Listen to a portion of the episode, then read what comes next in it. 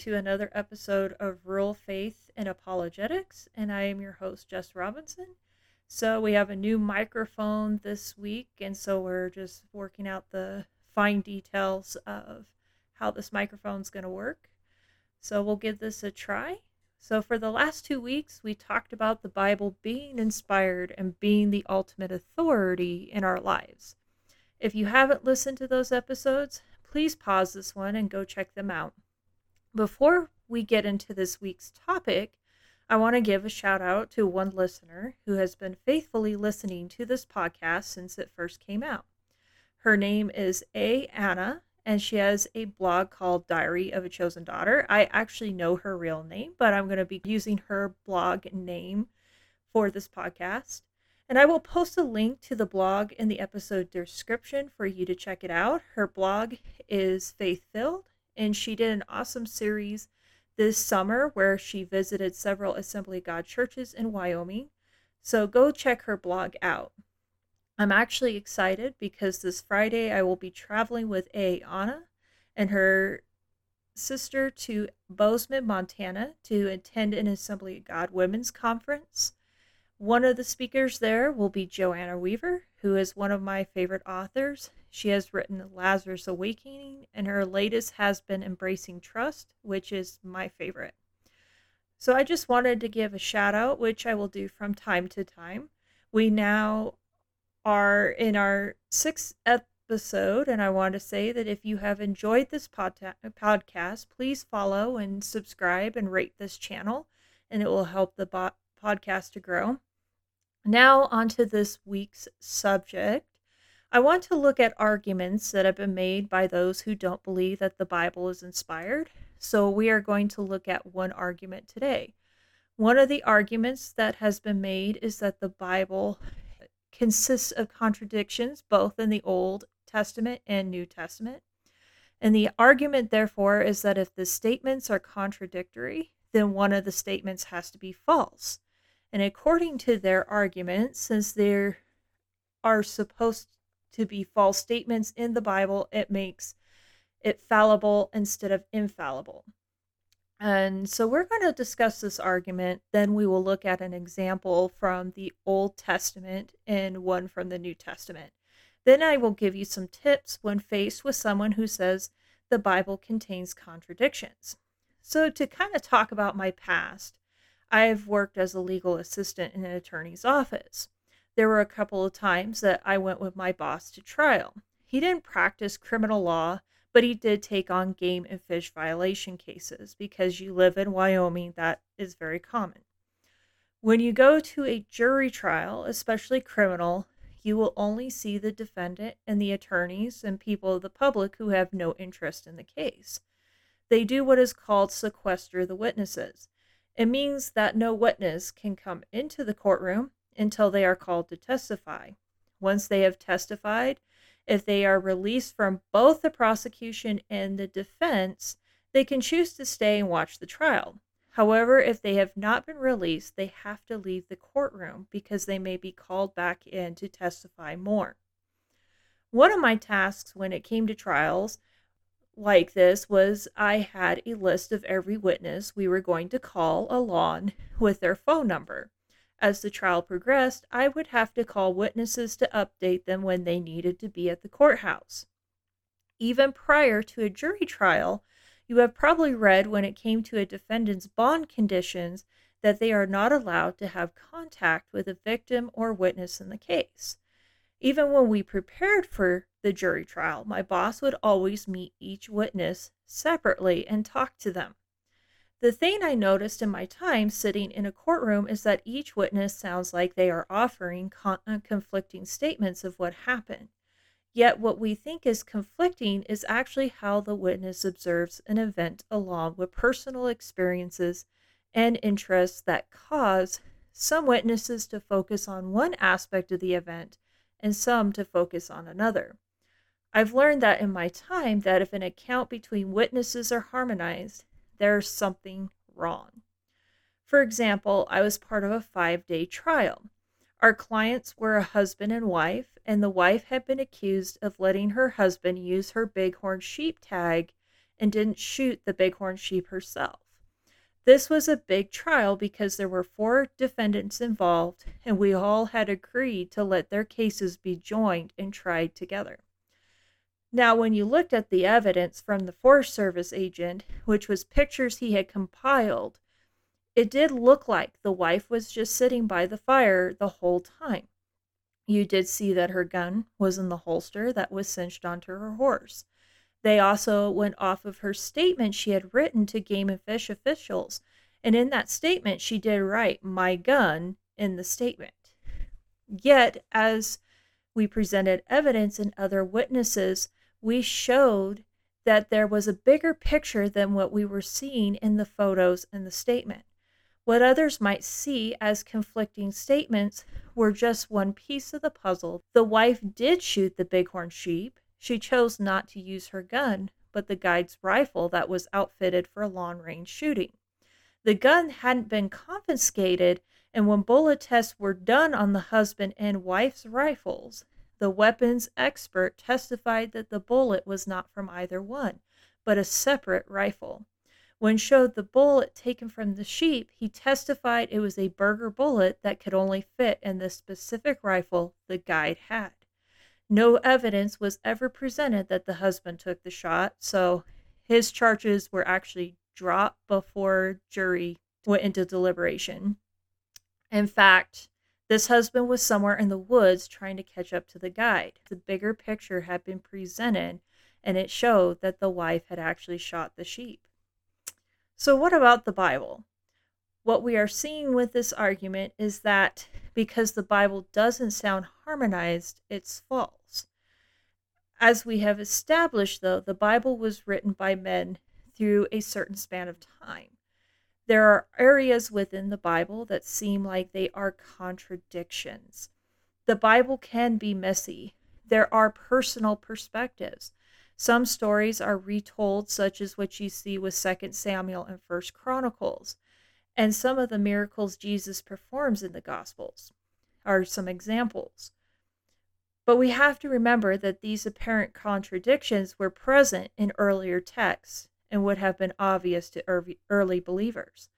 For the Old Testament, they would have been apparent to the Hebrews when they were compiling the original text. Back then, they could have changed those conflicting views and simply harmonized everything. But they were preserved as they are because they are true we would miss significant detail if that would have happened. So let's look at an example from the Old Testament. Before I start, there were many listed and I chose one. I challenge you to take a look yourself at some verses some say are contradictions and study it for yourself. The one from the Old Testament I chose involves King David. King David takes a census of the fighting men. It angers the Lord, and there was a punishment on the Israelites. In 2 Samuel 24, verse 1, it says, Again, the anger of the Lord was aroused against Israel, and he moved David against him to say, Go number Israel and Judah. Now, this account is retold again in First Chronicles chapter 21, and it says in the very first verse, Now David or now Satan stood up against Israel and moved David to number Israel. Now, those two statements can sound like contradictions. You have one saying that God incited David, and the other one that Satan stood up against Israel and moved David. Some who bring this up actually say the verse from First Chronicles was to make God look better.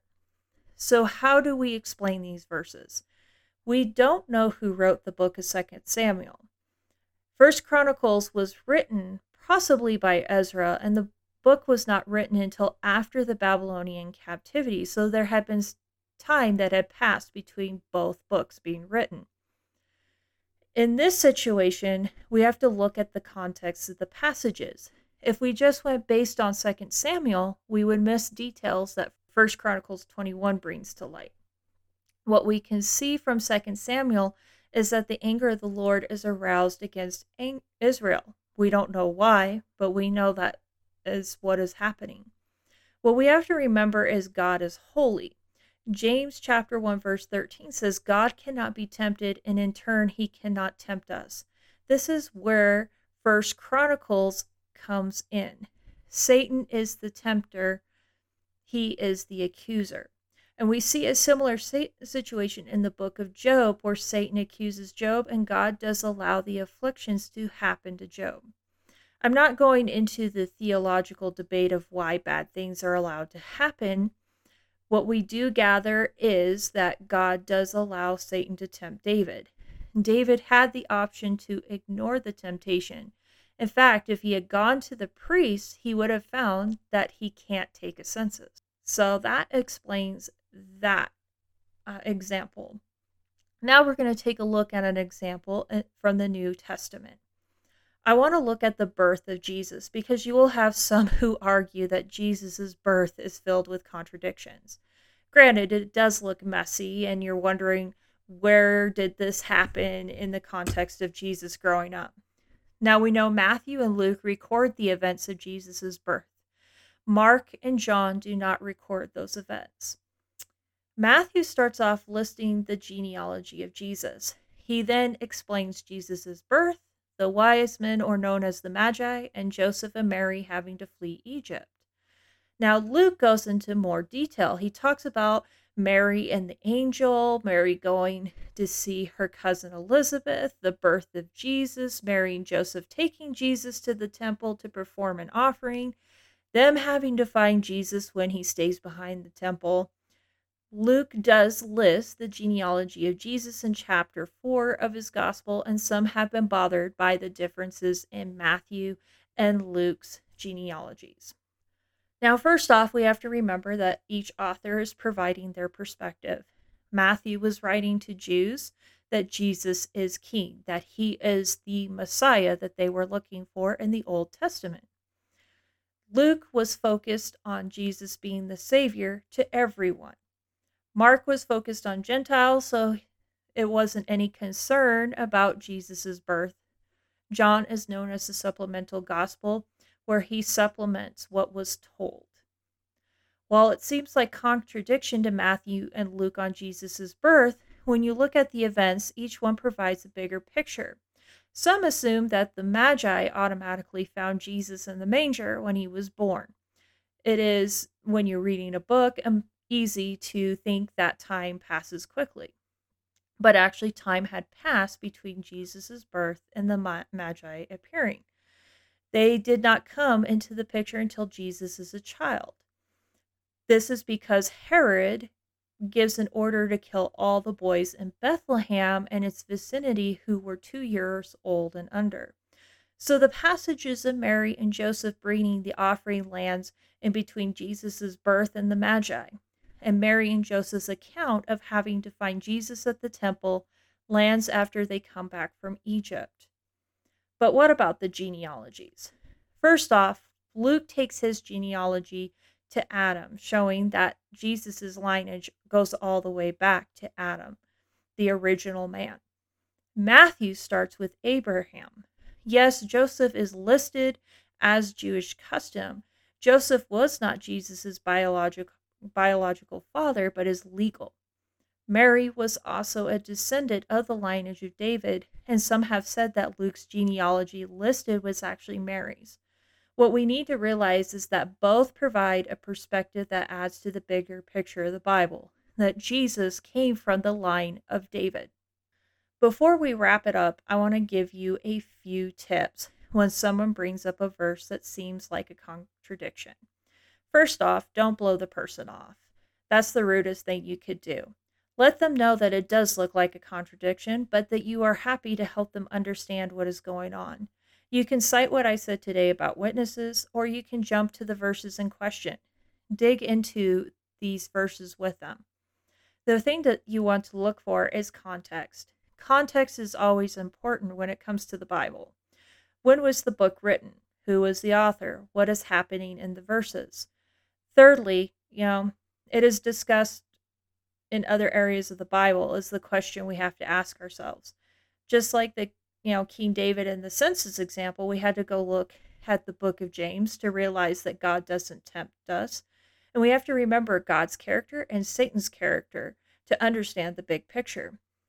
Now, I want to give you a good book to read for stuff like this is Cold Case Christianity by J. Warner Wallace. He was a cold case homicide de- detective and he was also a skeptic of the faith and he actually took his investigation skills that he knew and used it to investigate whether the gospels were true. And now he is a big time apologetic figure in the Christian realm. And so feel free to take a look at that book. It's actually a new edition is coming out so check it out. But that is a wrap up for this week uh, it's a little bit shorter this week uh, because of this is just kind of a simple argument to look at. What verses or stories in the Bible have you seen that seem like a contradiction?